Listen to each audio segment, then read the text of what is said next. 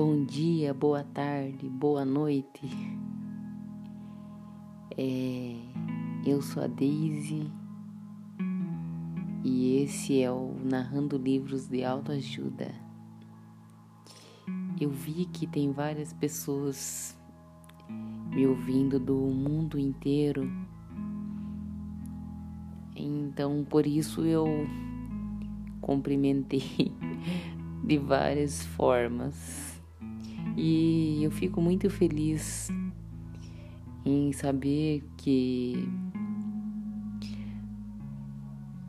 eu posso fazer sentido na vida das pessoas em qualquer lugar do mundo e que eu estou fazendo sentido. Isso transborda o meu coração de alegria. Então vamos ao que interessa. É...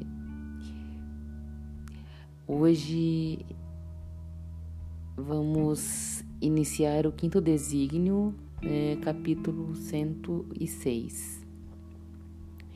É, daquela vez levei pãezinhos para o nosso café. O domingo estava radiante e eu também ávido para apresentar os meus três desejos reformulados ao velho Tafu. É, primeiro desejo: contribuir, por meio de minha vocação, para a construção de empresas bem-sucedidas. Segundo desejo: enriquecer o mundo ao meu redor, em benefício de todos. Terceiro desejo: transformar o trabalho em bênção. É, ao tomar conhecimento deles, o velho Tafu pareceu satisfeito, é, como depreendi de seu velho hábito de confiar o bigode. Muito bem, Aladim. Achei o meu chamado estão presentes. Então podemos evoluir para o quinto desígnio. Finalmente, eu exclamei, animado e curioso com o desfecho. Quase. Quase? O quinto desígnio trata de sua entrega diante de seus desejos. Depois faremos o teste final. Então, seguimos na ordem. Quero saber da entrega, eu declarei. Entre curioso e disposto a desvendar o mistério.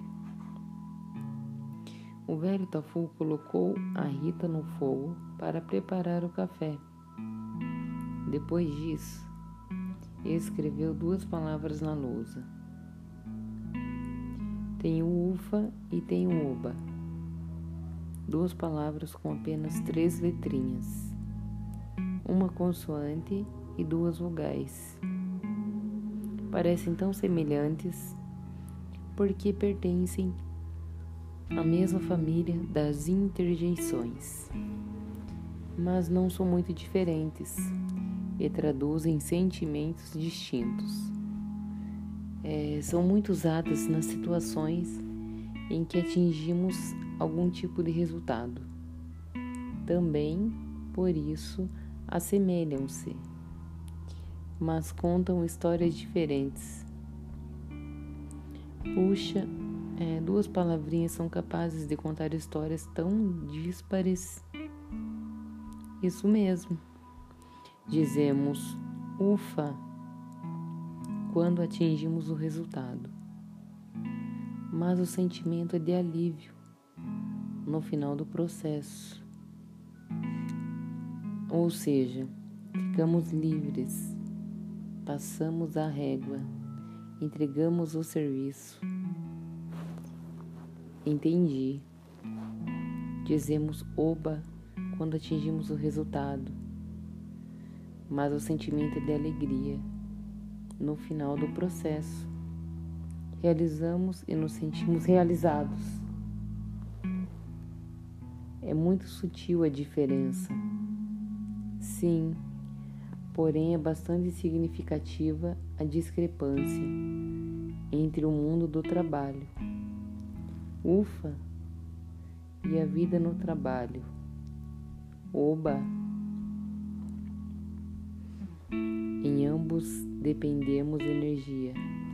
Gente, me desculpa. Eu levei um susto com o gato agora. Quase tirou a minha concentração na hora da leitura. É, Esforçamos-nos, voltamos para casa cansados. Mas tudo isso é bem divergente quando a exclamação é oba, ao invés de ufa. Compreendi que o trabalho é o mesmo, mas o sentimento é outro, comentei. No UFA, a satisfação não é só pelo resultado, embora o processo não tenha sido nada prazeroso. É quando a gente não vê a hora de se livrar dele, concordo.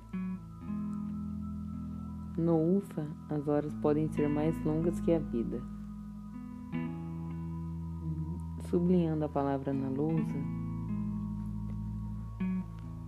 o velho Tafu continuou. No UFA, queremos o resultado.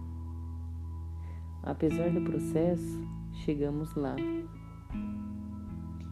Mas sem a menor motivação, caso precisemos começar tudo de novo. Tá cheio de ufa por aí.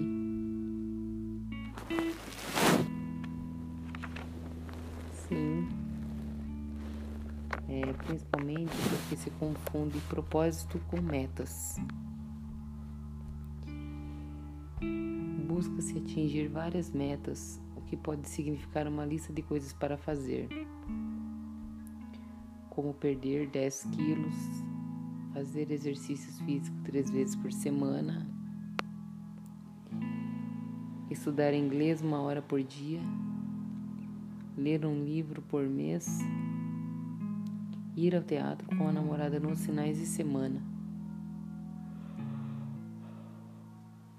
almoçar com os pais aos domingos, etc. Tudo isso sem muito propósito.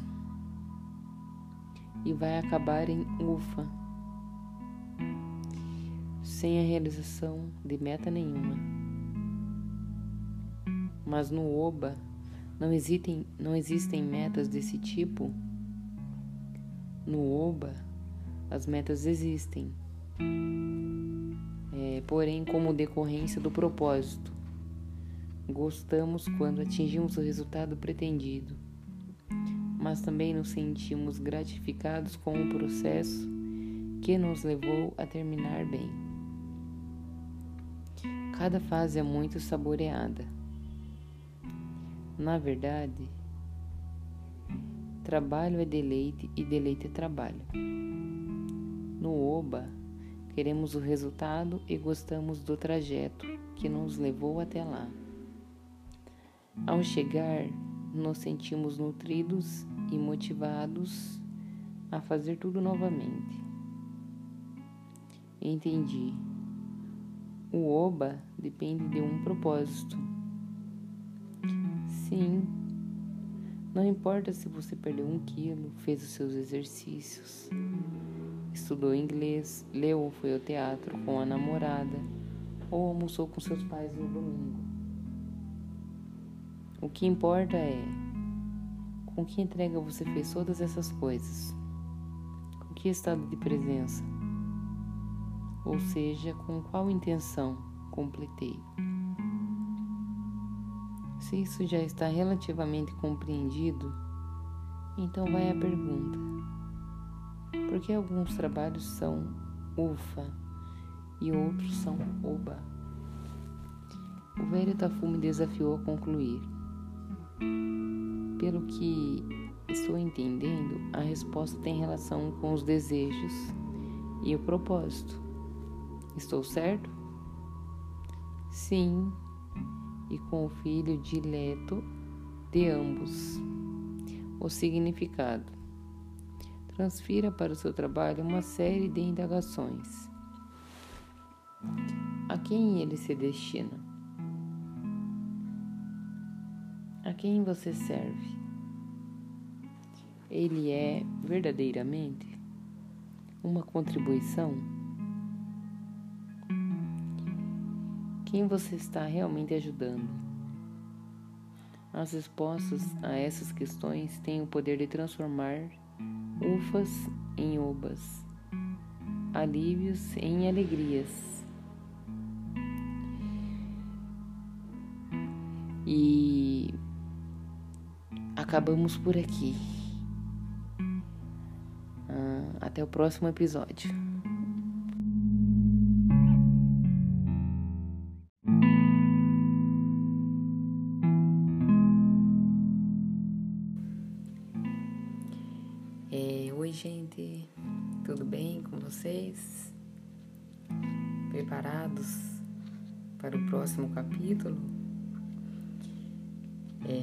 Aguenta coração. É, paramos no quarto desígnio e hoje vamos dar continuidade. No, estamos lendo o capítulo 100, O Sorrateiro Camaleão. Naquele tempo, é, os computadores com seus teclados e monitores já tinham ocupado o espaço das máquinas de datilografia. Mesmo assim, eu sempre encontrava o velho Tafu escrevendo do jeito que ele gostava, à mão. Dizia que as palavras saíam do coração, percorriam o braço, passavam pela ponta da caneta e a tinta finalmente desenhava os caracteres criando vida na folha de papel. É o que ele afirmava em um artigo que seria publicado no Jornal de Letras do Rio de Janeiro. O texto começava assim: A única coisa em que acredito são os milagres. Do resto tenho dúvidas. Em síntese, é, o velho Tafu defendia a ideia. Com outras palavras, de que as coisas do aqui não resolvem sem o acolá. E é no acolá que milagres acontecem, materializando-se no aqui. É, tudo isso esbanjando erudição, bem a seu gosto e da linha editorial do veículo, a que o escrito se destinava. Naquele dia, deixei meus desejos de lado Queria, em um momento de intimidade, apresentar o meu desafeto ao velho Tafu. Tudo para saber o que o gênio da lâmpada teria a dizer sobre o dito cujo. Velho Tafu, é, gostaria de lhe apresentar alguém que me persegue. Não obstante o desconforto que possa lhe provocar, terei prazer em conhecê-lo. Quem é ele? Todas as vezes que saio daqui, ele me aguarda em alguma esquina. Não me dá sossego nem trégua. Como um zumbido, fica na minha orelha dizendo que tudo isso é bobagem, que o destino já está traçado. A vida é uma sina e tudo já está determinado. Rico é rico, pobre é pobre, e não há o que fazer. Questão de sorte ou de azar o velho Tafu ouvia atento. É, ele invalida os meus desejos, os meus sonhos, a busca de propósito. No trabalho, ele me diz que não vale a pena dedicar-se tanto. No final, quem ganha mesmo é o patrão. Tomei um gole d'água antes de prosseguir. Ele vive dizendo que não há o que fazer, são fomes, sedes, doenças, guerras. Ele desacredita de tudo, dos governantes, dos países, dos líderes, das intenções, instituições e até de Deus. Mas esse seu desafeto não tem nada, nada que se salve? Bem, não é de todo ruim. Ele quer que eu me divirta, distraia-me que busque válvulas de escape para compensar as pressões da vida. Então, concordo e fujo nos entretenimentos. e dá certo. O curioso é que, até por causa dele, eu me canso muito rápido de tudo. Se um programa de TV não me atrai, mudo logo de canal. É, se um livro não me fisga na prim nas primeiras páginas, trato de deixá-lo esquecido na estante. Se um filme não me entretém, passo logo para outro. Esse seu desafio é mesmo de amargar, hein? Como ele se chama? É, Batizei-o de mórbido, um bom apelido para o medo. Lembra-se do livro As Mil e Uma Noites? Sim, o mesmo em que está a história de Aladim e do gênio da lâmpada, pois conta uma outra que também se passa no Oriente Médio. Revela o velho Tafu, sintetizando o enredo. É o criado de um mercador de Bagdá. Foi procurar seu senhor na maior aflição. Patrão, disse ofegante, alguma coisa esbarrou em mim esta manhã, no meio da multidão do mercado. E o que era? perguntou o patrão, curioso. Voltei-me e vi que era a morte Fixei-a nos olhos e ela me lançou um olhar tão estranho e aterrador que agora temo por minha vida. E o que você vai fazer? Por favor, patrão, empreste-me um cavalo para que eu possa fugir. Com a sua ajuda, ao cair da noite já estarei bem longe, em Samarra. É, o mercador era um homem generoso e deu-lhe um de seus melhores cavalos. Mais tarde, passeando pelo mercado, também avistou a morte no meio da multidão. Foi até ela e lhe perguntou: Por que você assustou meu criado essa, esta manhã, lançando sobre ele aquele olhar ameaçador? Eu não o ameacei, respondeu a morte. Foi um olhar de surpresa. Espantei-me ao encontrar esta manhã, em Bagdá, um homem com quem tinha um encontro marcado à noite, em Samar.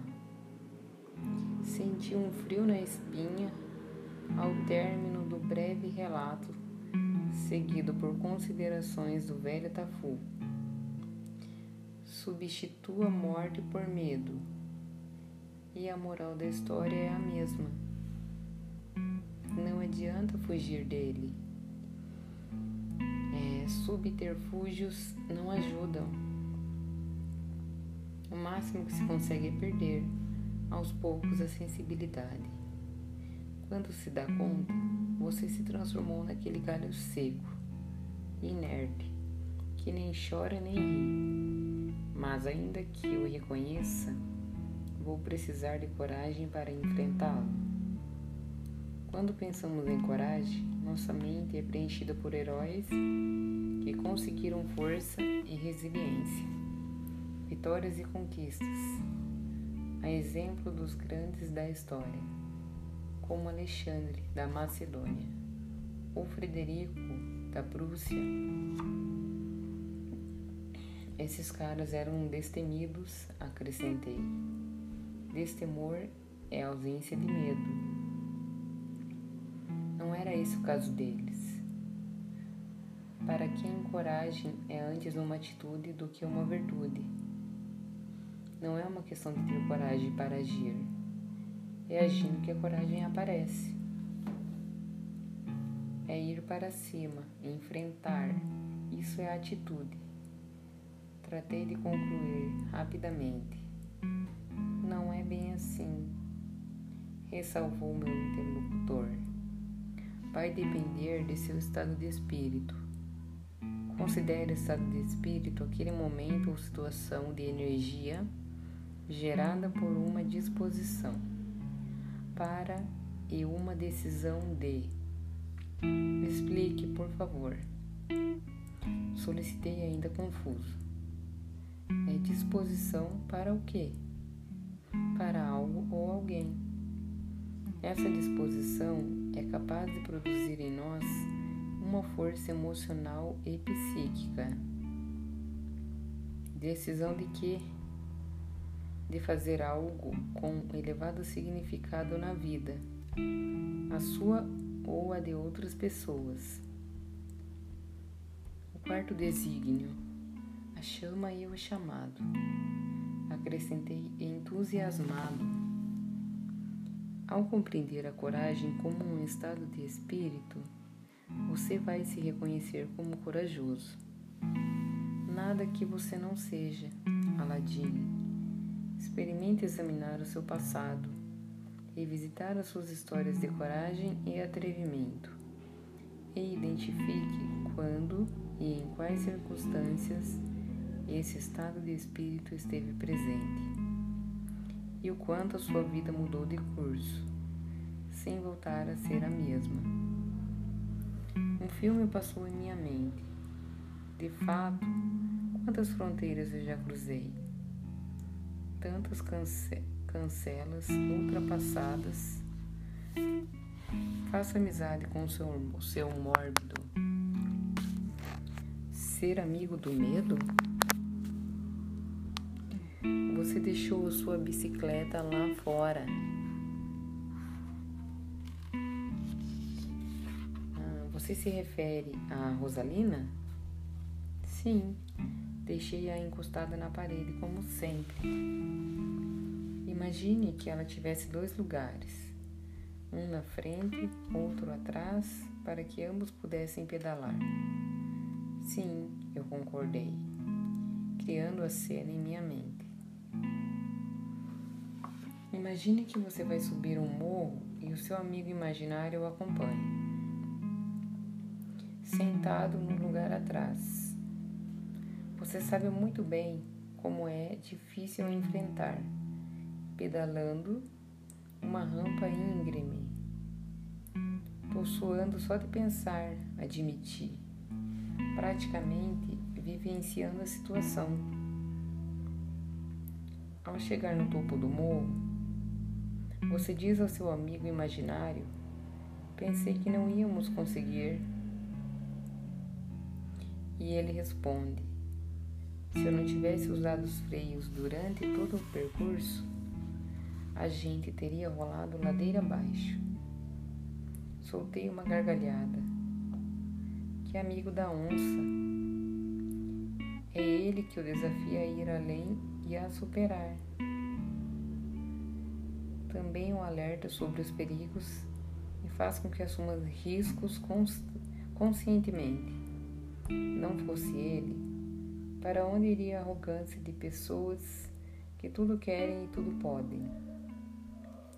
Sem ele, quantas ações suicidas adotaríamos?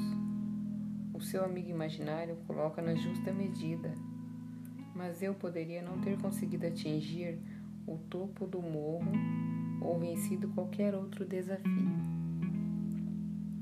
Isso só vai acontecer se você ignorá-lo ou enfrentá-lo e se descuidar dos desígnios. Entendi. É, o segredo é andar de mãos dadas com o mórbido, ironizei. É, podemos afrouxar o vínculo com ele, mas não conseguiremos desfazer a relação. É, dá para estabelecer limites e até curar certos males, mas mórbido persistirá. Ele renasce com outras faces e persiste com uma engenhosidade diabólica. O medo é apenas, uma delas. Você ainda vai saber mais sobre esse sorrateiro camaleão. E terminamos por aqui mais um capítulo do livro Velho e o Menino. Até o próximo episódio. Esse foi mais um li Narrando Livros de Autoajuda. E se fez sentido para vocês, deixe o coraçãozinho aqui e me ajude a compartilhar para mais pessoas. Um beijo e até logo.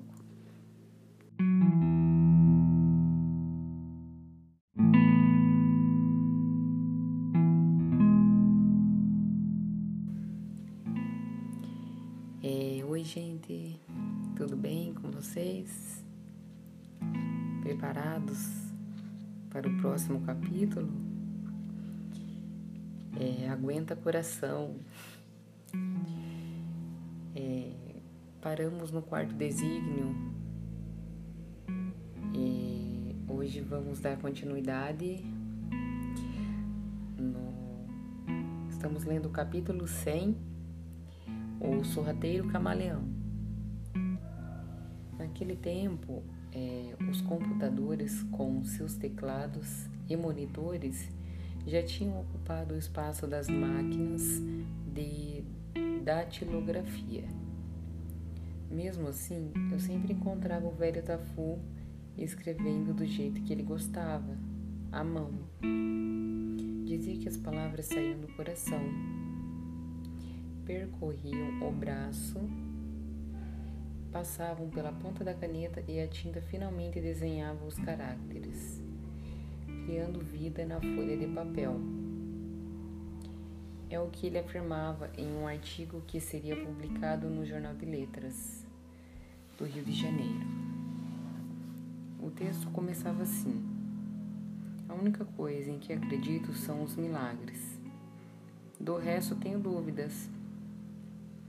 Em síntese, é, o velho Tafu defendia a ideia, com outras palavras, de que as coisas do aqui não resolvem sem o acolá e é no acolá que milagres acontecem, materializando-se no aqui. Tudo isso esbanjando erudição, bem a seu gosto e da linha editorial do veículo, a que o escrito se destinava. Naquele dia, deixei meus desejos de lado. Queria, em um momento de intimidade, apresentar o meu desafeto ao velho Tafu tudo para saber o que o gênio da lâmpada teria a dizer sobre o dito cujo. Velho Tafu, é, gostaria de lhe apresentar alguém que me persegue. Não obstante o desconforto que possa lhe provocar, terei prazer em conhecê-lo. Quem é ele? Todas as vezes que saio daqui, ele me aguarda em alguma esquina. Não me dá sossego nem trégua como um zumbido, fica na minha orelha dizendo que tudo isso é bobagem, que o destino já está traçado. A vida é uma sina e tudo já está determinado. Rico é rico, pobre é pobre, e não há o que fazer. Questão de sorte ou de azar. O velho Tafu ouvia atento. É, ele invalida os meus desejos, os meus sonhos, a busca de propósito. No trabalho, ele me diz que não vale a pena dedicar-se tanto. No final, quem ganha mesmo é o patrão. Tomei um gole d'água antes de prosseguir. Ele vive dizendo que não há o que fazer. São fomes, sedes, doenças, guerras. Ele desacredita de tudo dos governantes, dos países, dos líderes, das intenções, instituições e até de Deus. Mas esse seu desafeto não tem nada, nada que se salve? Bem, não é de todo ruim. Ele quer que eu me divirta, distraia-me, que busque válvulas de escape para compensar as pressões da vida. Então, concordo e fujo nos entretenimentos. E dá certo? O curioso é que, até por causa dele, eu me canso muito rápido de tudo. Se um programa de TV não me atrai, mudo logo de canal. É, se um livro não me fisga na prim nas primeiras páginas, trato de deixá-lo esquecido na estante. Se um filme não me entretém, passo logo para outro. Esse seu desafio é mesmo de amargar, hein? Como ele se chama? É, Batizei-o de mórbido. Um bom apelido para o medo. Lembra-se do livro As Mil e Uma Noites? Sim, o mesmo em que está a história de Aladim e do gênio da lâmpada, pois conta uma outra que também se passa no Oriente Médio. Revela o velho Tafu, sintetizando o enredo. É o criado de um mercador de Bagdá. Foi procurar seu senhor na maior aflição. É, patrão, disse ofegante, Alguma coisa esbarrou em mim esta manhã, no meio da multidão do mercado. E o que era? perguntou o patrão, curioso. Voltei-me e vi que era a morte. Fixei-a nos olhos e ela me lançou um olhar tão estranho e aterrador que agora temo por minha vida. E o que você vai fazer? Por favor, patrão, empreste-me um cavalo para que eu possa fugir. Com a sua ajuda, ao cair da noite já estarei bem longe, em Samarra. É, o mercador era um homem generoso e deu-lhe um de seus melhores cavalos. Mais tarde, passeando pelo mercado, também avistou a morte no meio da multidão. Foi até ela e lhe perguntou: porque você assustou meu criado essa, esta manhã, lançando sobre ele aquele olhar ameaçador. Eu não o ameacei, respondeu a morte. Foi um olhar de surpresa. Espantei-me ao encontrar esta manhã, em Bagdá, um homem com quem tinha um encontro marcado à noite em Samar. Senti um frio na espinha ao término do breve relato, seguido por considerações do velho Tafu. Substitua morte por medo, e a moral da história é a mesma. Não adianta fugir dele. É, subterfúgios não ajudam. O máximo que se consegue é perder, aos poucos, a sensibilidade. Quando se dá conta, você se transformou naquele galho seco, inerte, que nem chora nem ri. Mas ainda que eu reconheça, vou precisar de coragem para enfrentá-lo. Quando pensamos em coragem, nossa mente é preenchida por heróis que conseguiram força e resiliência vitórias e conquistas, a exemplo dos grandes da história, como Alexandre da Macedônia ou Frederico da Prússia. Esses caras eram destemidos, acrescentei. Destemor é ausência de medo. Não era esse o caso deles. Para quem coragem é antes uma atitude do que uma virtude. Não é uma questão de ter coragem para agir. É agindo que a coragem aparece. É ir para cima, enfrentar. Isso é atitude. Tratei de concluir rapidamente. Não é bem assim, ressalvou meu interlocutor. Vai depender de seu estado de espírito. Considere o estado de espírito aquele momento ou situação de energia gerada por uma disposição para e uma decisão de. Explique, por favor. Solicitei ainda confuso. É disposição para o quê? Para algo ou alguém. Essa disposição é capaz de produzir em nós uma força emocional e psíquica. Decisão de quê? De fazer algo com elevado significado na vida, a sua ou a de outras pessoas. O quarto desígnio, a chama e o chamado. Acrescentei entusiasmado. Ao compreender a coragem como um estado de espírito, você vai se reconhecer como corajoso. Nada que você não seja, Aladino Experimente examinar o seu passado, revisitar as suas histórias de coragem e atrevimento, e identifique quando e em quais circunstâncias esse estado de espírito esteve presente e o quanto a sua vida mudou de curso, sem voltar a ser a mesma. Um filme passou em minha mente. De fato, quantas fronteiras eu já cruzei tantas cance cancelas ultrapassadas. Faça amizade com o seu, o seu mórbido. Ser amigo do medo?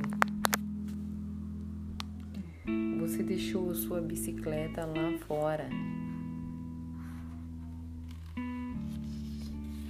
Ah, você se refere a Rosalina? Sim, Deixei-a encostada na parede, como sempre. Imagine que ela tivesse dois lugares, um na frente, outro atrás, para que ambos pudessem pedalar. Sim, eu concordei, criando a cena em minha mente. Imagine que você vai subir um morro e o seu amigo imaginário o acompanha. Sentado no lugar atrás, você sabe muito bem como é difícil enfrentar, pedalando uma rampa íngreme. Tô suando só de pensar, admitir. Praticamente vivenciando a situação. Ao chegar no topo do morro, você diz ao seu amigo imaginário: Pensei que não íamos conseguir. E ele responde: se eu não tivesse usado os freios durante todo o percurso, a gente teria rolado ladeira abaixo. Soltei uma gargalhada. Que amigo da onça. É ele que o desafia a ir além e a superar. Também o alerta sobre os perigos e faz com que assuma riscos conscientemente. Não fosse ele, para onde iria a arrogância de pessoas que tudo querem e tudo podem? Sem ele, quantas ações suicidas adotaríamos? O seu amigo imaginário coloca na justa medida, mas eu poderia não ter conseguido atingir o topo do morro ou vencido qualquer outro desafio. Isso só vai acontecer se você ignorá-lo ou enfrentá-lo e se descuidar dos desígnios. Entendi. É, o segredo é andar de mãos dadas com o mórbido, ironizei. É, podemos afrouxar o vínculo com ele, mas não conseguiremos desfazer a relação. É, dá para estabelecer limites e até curar certos males, mas mórbido persistirá. Ele renasce com outras faces e persiste com uma engenhosidade diabólica. O medo é apenas, uma delas. Você ainda vai saber mais sobre esse sorrateiro camaleão. E terminamos por aqui mais um capítulo do livro Velho e o Menino. Até o próximo episódio. Esse foi mais um Narrando Livros de Autoajuda. E se fez sentido para vocês, deixe o coraçãozinho aqui e me ajude a compartilhar para mais pessoas. Um beijo e até logo.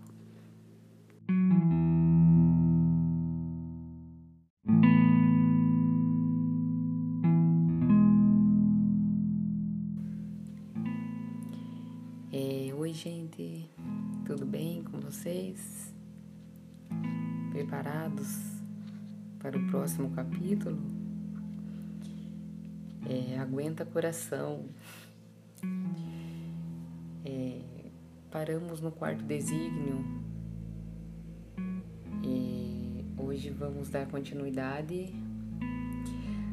No, estamos lendo o capítulo 100 o sorrateiro camaleão. Naquele tempo, é, os computadores com seus teclados e monitores já tinham ocupado o espaço das máquinas de datilografia. Mesmo assim, eu sempre encontrava o velho Tafu escrevendo do jeito que ele gostava, à mão. Dizia que as palavras saíam do coração percorriam o braço, passavam pela ponta da caneta e a tinta finalmente desenhava os caracteres, criando vida na folha de papel. É o que ele afirmava em um artigo que seria publicado no Jornal de Letras do Rio de Janeiro. O texto começava assim: A única coisa em que acredito são os milagres. Do resto tenho dúvidas, em síntese, é, o velho Tafu defendia a ideia, com outras palavras, de que as coisas do aqui não resolvem sem o acolá. E é no acolá que milagres acontecem, materializando-se no aqui. É, tudo isso esbanjando erudição, bem a seu gosto e da linha editorial do veículo, a que o escrito se destinava. Naquele dia, deixei meus desejos de lado. Queria, em um momento de intimidade, apresentar o meu desafeto ao velho Tafu. Tudo para saber o que o gênio da lâmpada teria a dizer sobre o dito cujo. Velho Tafu, é, gostaria de lhe apresentar alguém que me persegue. Não obstante o desconforto que possa lhe provocar, Terei prazer em conhecê-lo. Quem é ele? Todas as vezes que saio daqui, ele me aguarda em alguma esquina. Não me dá sossego nem trégua. Como um zumbido, fica na minha orelha dizendo que tudo isso é bobagem, que o destino já está traçado. A vida é uma sina e tudo já está determinado. Rico é rico pobre é pobre, e não há o que fazer. Questão de sorte ou de azar. O velho Tafu ouvia atento. É, ele invalida os meus desejos, os meus sonhos, a busca de propósito. No trabalho, ele me diz que não vale a pena dedicar-se tanto. No final, quem ganha mesmo é o patrão. Tomei um gole d'água antes de prosseguir. Ele vive dizendo que não há o que fazer. São fomes, sedes, doenças, guerras. Ele desacredita de tudo: dos governantes, dos países, dos líderes, das intenções, instituições e até de Deus. Mas esse seu desafeto não tem nada, nada que se salve? Bem, não é de todo ruim ele quer que eu me divirta, distraia-me, que busque válvulas de escape para compensar as pressões da vida. Então, concordo e fujo nos entretenimentos. E dá certo? O curioso é que, até por causa dele, eu me canso muito rápido de tudo. Se um programa de TV não me atrai, mudo logo de canal. É, se um livro não me fisga na prim nas primeiras páginas, trato de deixá-lo esquecido na estante. Se um filme não me entretém, passo logo para outro. Esse seu desafeto é mesmo de amargar, hein? Como ele se chama? É, Batizei-o de mórbido um bom apelido para o medo. Lembra-se do livro As Mil e Uma Noites? Sim, o mesmo em que está a história de Aladim e do gênio da lâmpada, pois conta uma outra que também se passa no Oriente Médio. Revela o velho Tafu, sintetizando o enredo. É o criado de um mercador de Bagdá. Foi procurar seu senhor na maior aflição. É, patrão, disse ofegante, alguma coisa esbarrou em mim esta manhã, no meio da multidão do mercado. E o que era? perguntou o patrão, curioso. Voltei-me e vi que era a morte. Fixei-a nos olhos e ela me lançou um olhar tão estranho e aterrador que agora temo por minha vida. E o que você vai fazer? Por favor, patrão, empreste-me um cavalo para que eu possa fugir. Com a sua ajuda, ao cair da noite já estarei bem longe, em Samarra. É, o mercador era um homem generoso e deu-lhe um de seus melhores cavalos. Mais tarde, passeando pelo mercado, também avistou a morte no meio da multidão. Foi até ela e lhe perguntou: Por que você assustou meu criado essa, esta manhã, lançando sobre ele aquele olhar ameaçador? Eu não o ameacei, respondeu a morte. Foi um olhar de surpresa. Espantei-me ao encontrar esta manhã, em Bagdá, um homem com quem tinha um encontro marcado à noite, em Samar. Senti um frio na espinha ao término do breve relato, seguido por considerações do velho Tafu substitua morte por medo. E a moral da história é a mesma. Não adianta fugir dele. É, subterfúgios não ajudam. O máximo que se consegue é perder, aos poucos, a sensibilidade.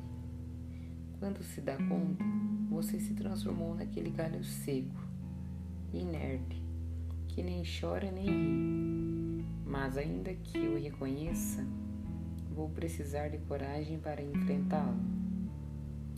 Quando pensamos em coragem, nossa mente é preenchida por heróis que conseguiram força e resiliência, vitórias e conquistas, a exemplo dos grandes da história, como Alexandre da Macedônia ou Frederico da Prússia esses caras eram destemidos, acrescentei. Destemor é ausência de medo.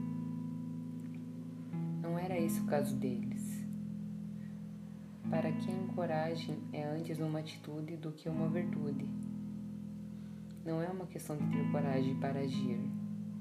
É agindo que a coragem aparece. É ir para cima, enfrentar. Isso é atitude. Tratei de concluir rapidamente. Não é bem assim, ressalvou meu interlocutor. Vai depender de seu estado de espírito. Considere estado de espírito aquele momento ou situação de energia gerada por uma disposição para e uma decisão de. Explique, por favor. Solicitei ainda confuso. É disposição para o quê? Para algo ou alguém. Essa disposição é capaz de produzir em nós uma força emocional e psíquica. Decisão de quê? De fazer algo com elevado significado na vida, a sua ou a de outras pessoas. O quarto desígnio a chama e o chamado. Acrescentei entusiasmado. Ao compreender a coragem como um estado de espírito, você vai se reconhecer como corajoso. nada que você não seja, Aladim. Experimente examinar o seu passado, revisitar as suas histórias de coragem e atrevimento, e identifique quando e em quais circunstâncias esse estado de espírito esteve presente, e o quanto a sua vida mudou de curso, sem voltar a ser a mesma. Um filme passou em minha mente. De fato, quantas fronteiras eu já cruzei? Tantas cance cancelas ultrapassadas. Faça amizade com o seu, o seu mórbido. Ser amigo do medo? Você deixou sua bicicleta lá fora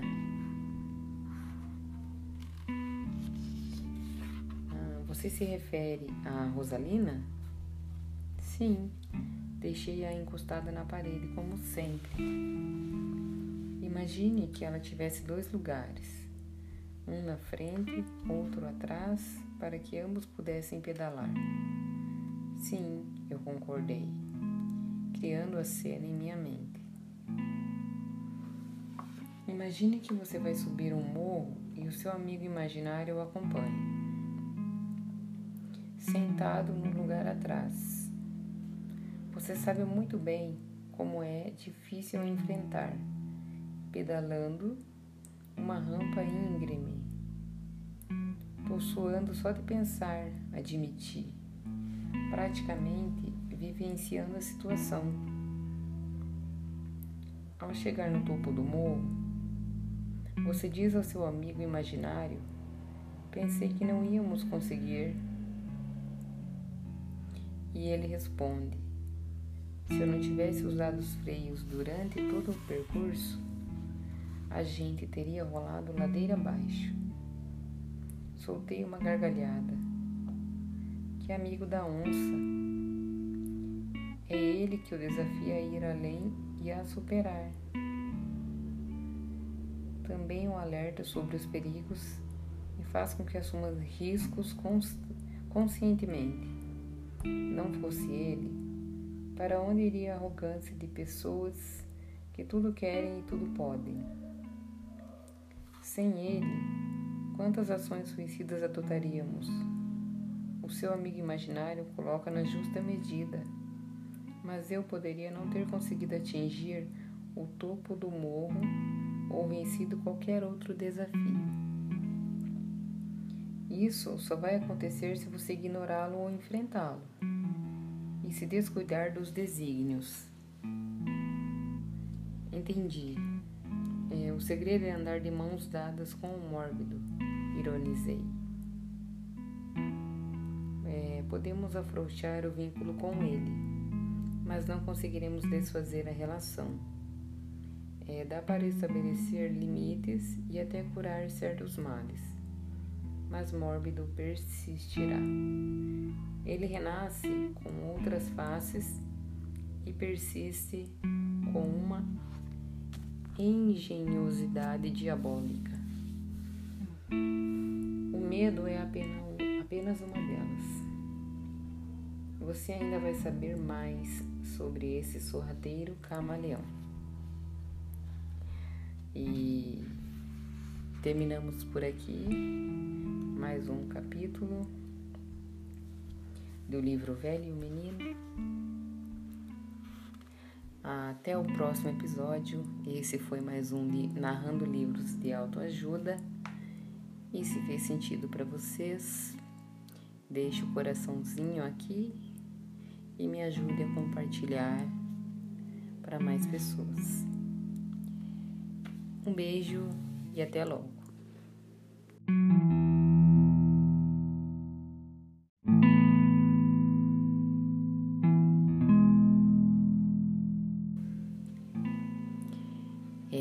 gente, tudo bem com vocês? Preparados para o próximo capítulo? É, aguenta coração. É, paramos no quarto desígnio e hoje vamos dar continuidade no estamos lendo o capítulo 100, O Sorrateiro Camaleão. Naquele tempo, é, os computadores com seus teclados e monitores já tinham ocupado o espaço das máquinas de datilografia. Mesmo assim, eu sempre encontrava o velho Tafu escrevendo do jeito que ele gostava, à mão. Dizia que as palavras saíam do coração. Percorriam o braço, passavam pela ponta da caneta e a tinta finalmente desenhava os caracteres, criando vida na folha de papel. É o que ele afirmava em um artigo que seria publicado no Jornal de Letras do Rio de Janeiro. O texto começava assim: A única coisa em que acredito são os milagres. Do resto tenho dúvidas. Em síntese, é, o velho Tafu defendia a ideia, com outras palavras, de que as coisas do aqui não resolvem sem o acolá e é no acolá que milagres acontecem, materializando-se no aqui. É, tudo isso esbanjando erudição, bem a seu gosto e da linha editorial do veículo, a que o escrito se destinava. Naquele dia, deixei meus desejos de lado. Queria, em um momento de intimidade, apresentar o meu desafeto ao velho Tafu tudo para saber o que o gênio da lâmpada teria a dizer sobre o dito cujo. Velho Tafu, é, gostaria de lhe apresentar alguém que me persegue. Não obstante o desconforto que possa lhe provocar, terei prazer em conhecê-lo. Quem é ele? Todas as vezes que saio daqui, ele me aguarda em alguma esquina. Não me dá sossego nem trégua como um zumbido, fica na minha orelha dizendo que tudo isso é bobagem, que o destino já está traçado. A vida é uma sina e tudo já está determinado. Rico é rico, pobre é pobre, e não há o que fazer. Questão de sorte ou de azar. O velho Tafu ouvia atento. É, ele invalida os meus desejos, os meus sonhos, a busca de propósito. No trabalho, ele me diz que não vale a pena dedicar-se tanto. No final, quem ganha mesmo é o patrão. Tomei um gole d'água antes de prosseguir. Ele vive dizendo que não há o que fazer. São fomes, sedes, doenças, guerras. Ele desacredita de tudo dos governantes, dos países, dos líderes, das intenções, instituições e até de Deus. Mas esse seu desafeto não tem nada, nada que se salve? Bem, não é de todo ruim. Ele quer que eu me divirta, distraia-me, que busque válvulas de escape para compensar as pressões da vida. Então, concordo e fujo nos entretenimentos. E dá certo. O curioso é que, até por causa dele, eu me canso muito rápido de tudo. Se um programa de TV não me atrai, mudo logo de canal. É, se um livro não me fisga na prim nas primeiras páginas, trato de deixá-lo esquecido na estante se um filme não me entretém, passo logo para outro. Esse seu desafeto é mesmo de amargar, hein? Como ele se chama? É, Batizei-o de mórbido. Um bom apelido para o medo. Lembra-se do livro As Mil e Uma Noites? Sim, o mesmo em que está a história de Aladim e do gênio da lâmpada depois conta uma outra que também se passa no Oriente Médio. Revela o velho Tafu, sintetizando o enredo. É o criado de um mercador de Bagdá, foi procurar seu senhor na maior aflição. Patrão, disse ofegante, alguma coisa esbarrou em mim esta manhã, no meio da multidão do mercado. E o que era? perguntou o patrão, curioso. Voltei-me e vi que era a morte. Fixei-a nos olhos e ela me lançou um olhar tão estranho e aterrador que agora temo por minha vida. E o que você vai fazer? Por favor, patrão, empreste-me um cavalo para que eu possa fugir. Com a sua ajuda, ao cair da noite já estarei bem longe, em Samarra. É, o mercador era um homem generoso e deu-lhe um de seus melhores cavalos. Mais tarde, passeando pelo mercado, também avistou a morte no meio da multidão. Foi até ela e lhe perguntou: Por que você assustou meu criado essa, esta manhã, lançando sobre ele aquele olhar ameaçador? Eu não o ameacei, respondeu a morte. Foi um olhar de surpresa. Espantei-me ao encontrar esta manhã, em Bagdá, um homem com quem tinha um encontro marcado à noite, em Samar. Senti um frio na espinha ao término do breve relato, seguido por considerações do velho Tafu substitua morte por medo. E a moral da história é a mesma. Não adianta fugir dele. É, subterfúgios não ajudam. O máximo que se consegue é perder, aos poucos, a sensibilidade.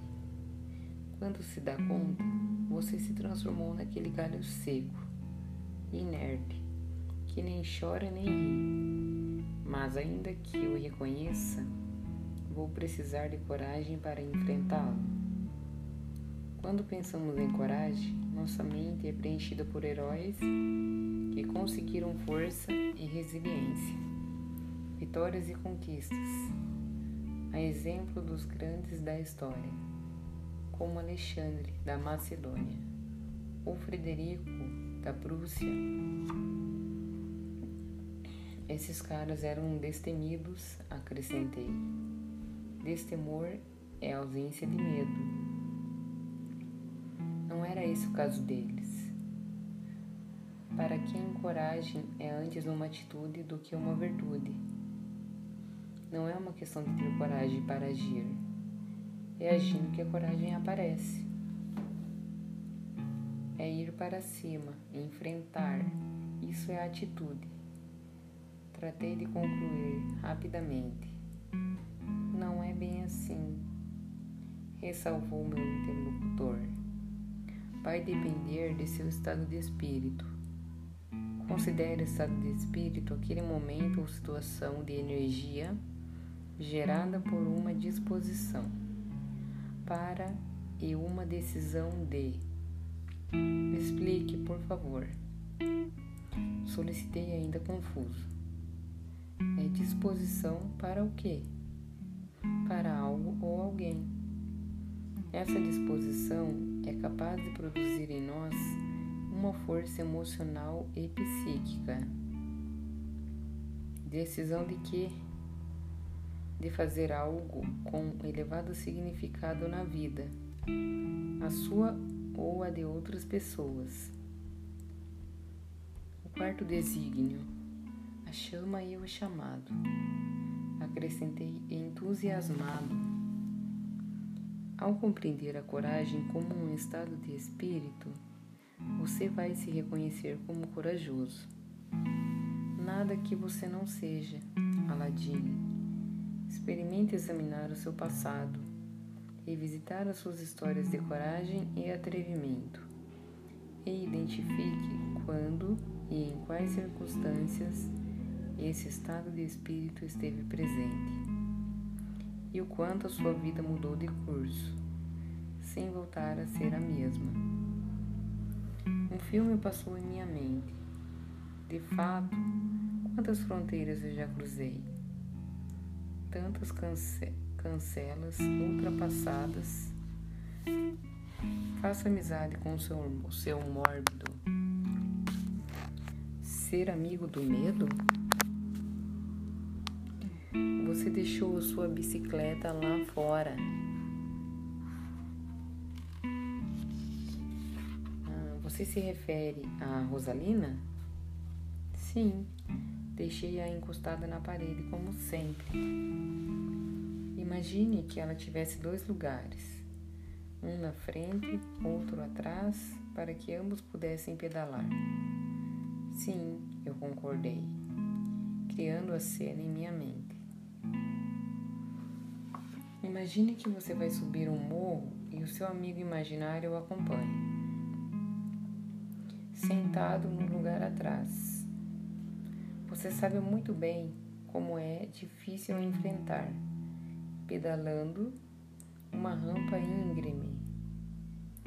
Tô suando só de pensar, admiti, praticamente vivenciando a situação. Ao chegar no topo do morro, você diz ao seu amigo imaginário: Pensei que não íamos conseguir.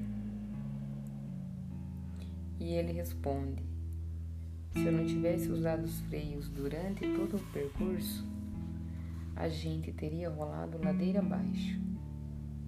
Soltei uma gargalhada. Que amigo da onça! É ele que o desafia a ir além e a superar também o alerta sobre os perigos e faz com que assuma riscos conscientemente. Não fosse ele, para onde iria a arrogância de pessoas que tudo querem e tudo podem? Sem ele, quantas ações suicidas adotaríamos? O seu amigo imaginário coloca na justa medida, mas eu poderia não ter conseguido atingir o topo do morro ou vencido qualquer outro desafio. Isso só vai acontecer se você ignorá-lo ou enfrentá-lo e se descuidar dos desígnios. Entendi. É, o segredo é andar de mãos dadas com o mórbido, ironizei. É, podemos afrouxar o vínculo com ele, mas não conseguiremos desfazer a relação é, dá para estabelecer limites e até curar certos males, mas mórbido persistirá. Ele renasce com outras faces e persiste com uma engenhosidade diabólica. O medo é apenas, uma delas. Você ainda vai saber mais sobre esse sorrateiro camaleão. E terminamos por aqui mais um capítulo do livro Velho e o Menino. Até o próximo episódio. Esse foi mais um Narrando Livros de Autoajuda. E se fez sentido para vocês, deixe o coraçãozinho aqui e me ajude a compartilhar para mais pessoas. Um beijo e até logo.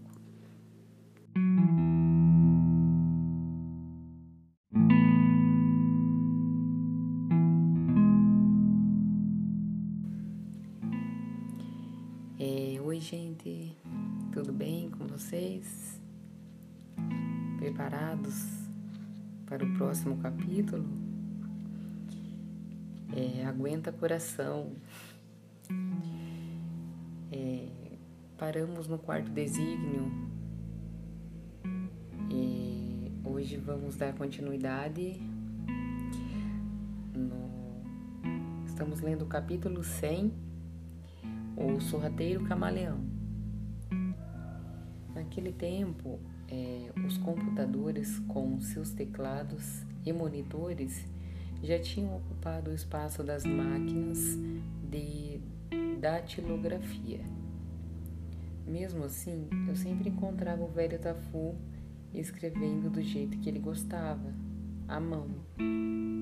Dizia que as palavras saíam do coração, percorriam o braço, passavam pela ponta da caneta e a tinta finalmente desenhava os caracteres, criando vida na folha de papel. É o que ele afirmava em um artigo que seria publicado no Jornal de Letras do Rio de Janeiro. O texto começava assim: A única coisa em que acredito são os milagres. Do resto tenho dúvidas. Em síntese, é, o velho Tafu defendia a ideia, com outras palavras, de que as coisas do aqui não resolvem sem o acolá e é no acolá que milagres acontecem, materializando-se no aqui. Tudo isso esbanjando erudição, bem a seu gosto e da linha editorial do veículo, a que o escrito se destinava. Naquele dia, deixei meus desejos de lado.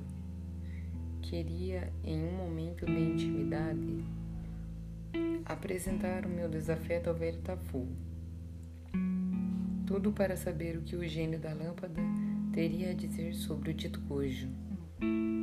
Velho Tafu, é, gostaria de lhe apresentar alguém que me persegue. Não obstante o desconforto que possa lhe provocar, terei prazer em conhecê-lo. Quem é ele?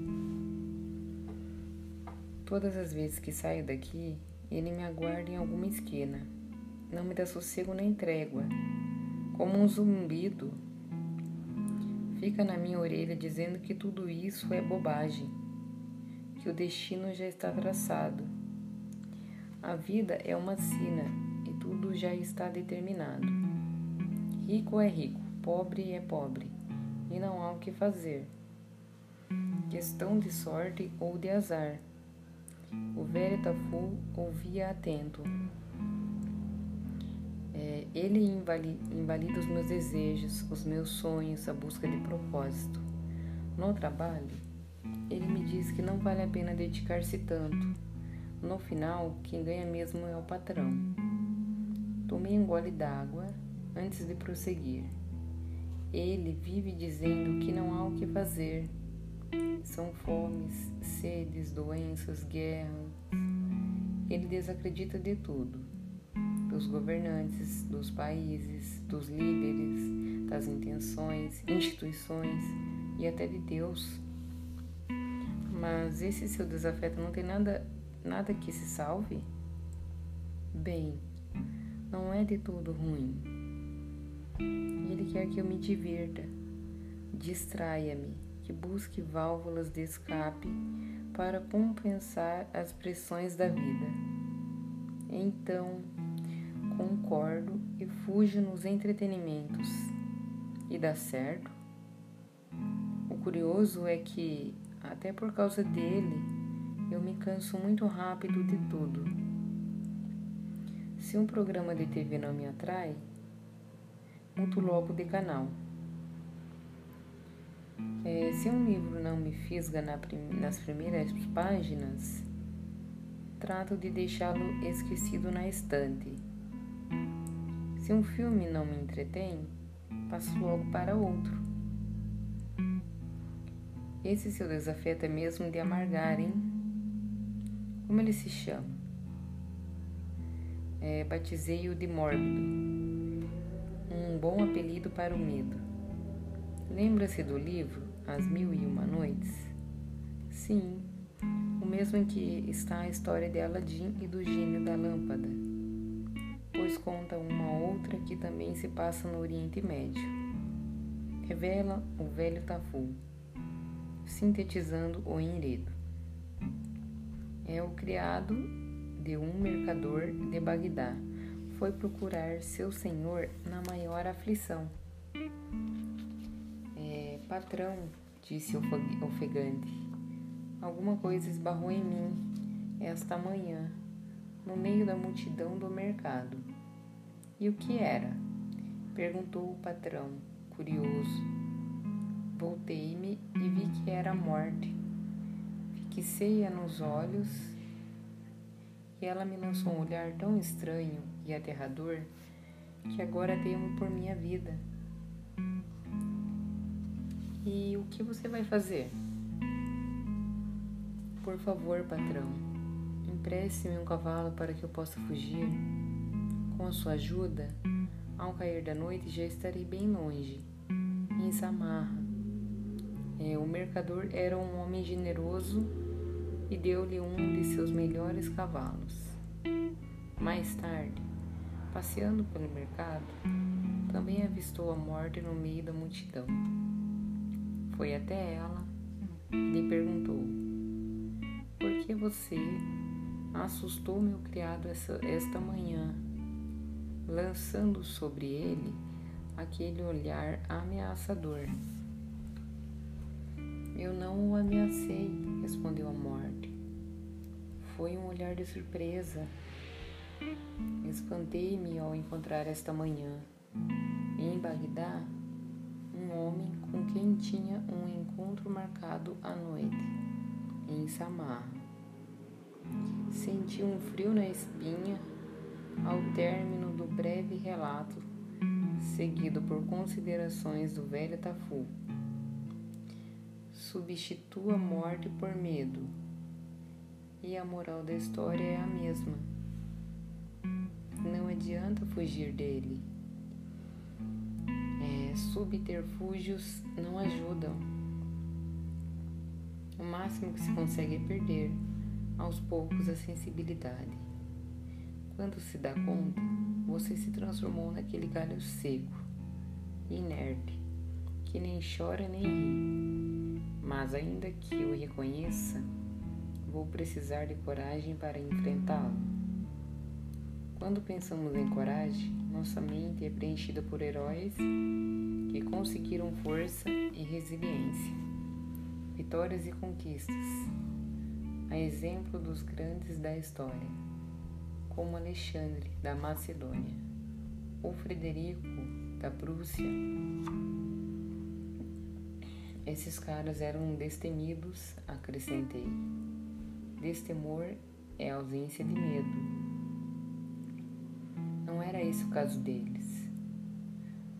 Para quem coragem é antes uma atitude do que uma virtude. Não é uma questão de ter coragem para agir. É agindo que a coragem aparece. É ir para cima, enfrentar. Isso é atitude.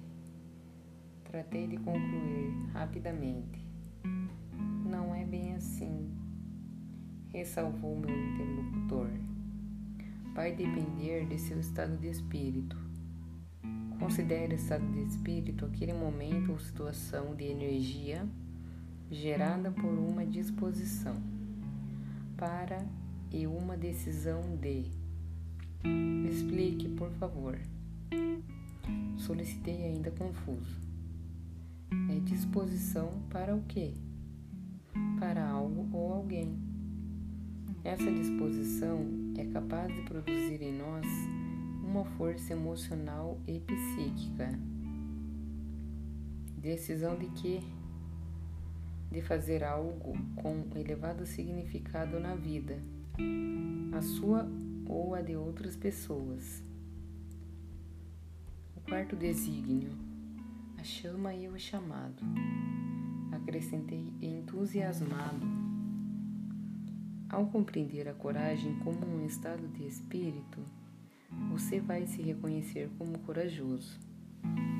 Nada que você não seja, Aladim. Experimente examinar o seu passado, revisitar as suas histórias de coragem e atrevimento, e identifique quando e em quais circunstâncias esse estado de espírito esteve presente e o quanto a sua vida mudou de curso, sem voltar a ser a mesma. Um filme passou em minha mente. De fato, quantas fronteiras eu já cruzei, tantas cance cancelas ultrapassadas. Faça amizade com o seu, o seu mórbido. Ser amigo do medo? Você deixou sua bicicleta lá fora. Ah, você se refere a Rosalina? Sim, deixei-a encostada na parede, como sempre. Imagine que ela tivesse dois lugares, um na frente, outro atrás, para que ambos pudessem pedalar. Sim, eu concordei, criando a cena em minha mente. Imagine que você vai subir um morro e o seu amigo imaginário o acompanha, sentado no lugar atrás. Você sabe muito bem como é difícil enfrentar, pedalando uma rampa íngreme. Tô suando só de pensar, admiti praticamente vivenciando a situação. Ao chegar no topo do morro, você diz ao seu amigo imaginário: Pensei que não íamos conseguir. E ele responde: Se eu não tivesse usado os freios durante todo o percurso, a gente teria rolado ladeira abaixo. Soltei uma gargalhada que amigo da onça. É ele que o desafia a ir além e a superar. Também o alerta sobre os perigos e faz com que assuma riscos conscientemente. Não fosse ele, para onde iria a arrogância de pessoas que tudo querem e tudo podem? Sem ele, quantas ações suicidas adotaríamos? o seu amigo imaginário coloca na justa medida. Mas eu poderia não ter conseguido atingir o topo do morro ou vencido qualquer outro desafio. Isso só vai acontecer se você ignorá-lo ou enfrentá-lo e se descuidar dos desígnios. Entendi. É, o segredo é andar de mãos dadas com o mórbido, ironizei podemos afrouxar o vínculo com ele, mas não conseguiremos desfazer a relação. É, dá para estabelecer limites e até curar certos males, mas mórbido persistirá. Ele renasce com outras faces e persiste com uma engenhosidade diabólica. O medo é apenas, uma delas você ainda vai saber mais sobre esse sorrateiro camaleão. E terminamos por aqui mais um capítulo do livro Velho e o Menino. Até o próximo episódio. Esse foi mais um Narrando Livros de Autoajuda. E se fez sentido para vocês, deixe o coraçãozinho aqui e me ajude a compartilhar para mais pessoas. Um beijo e até logo.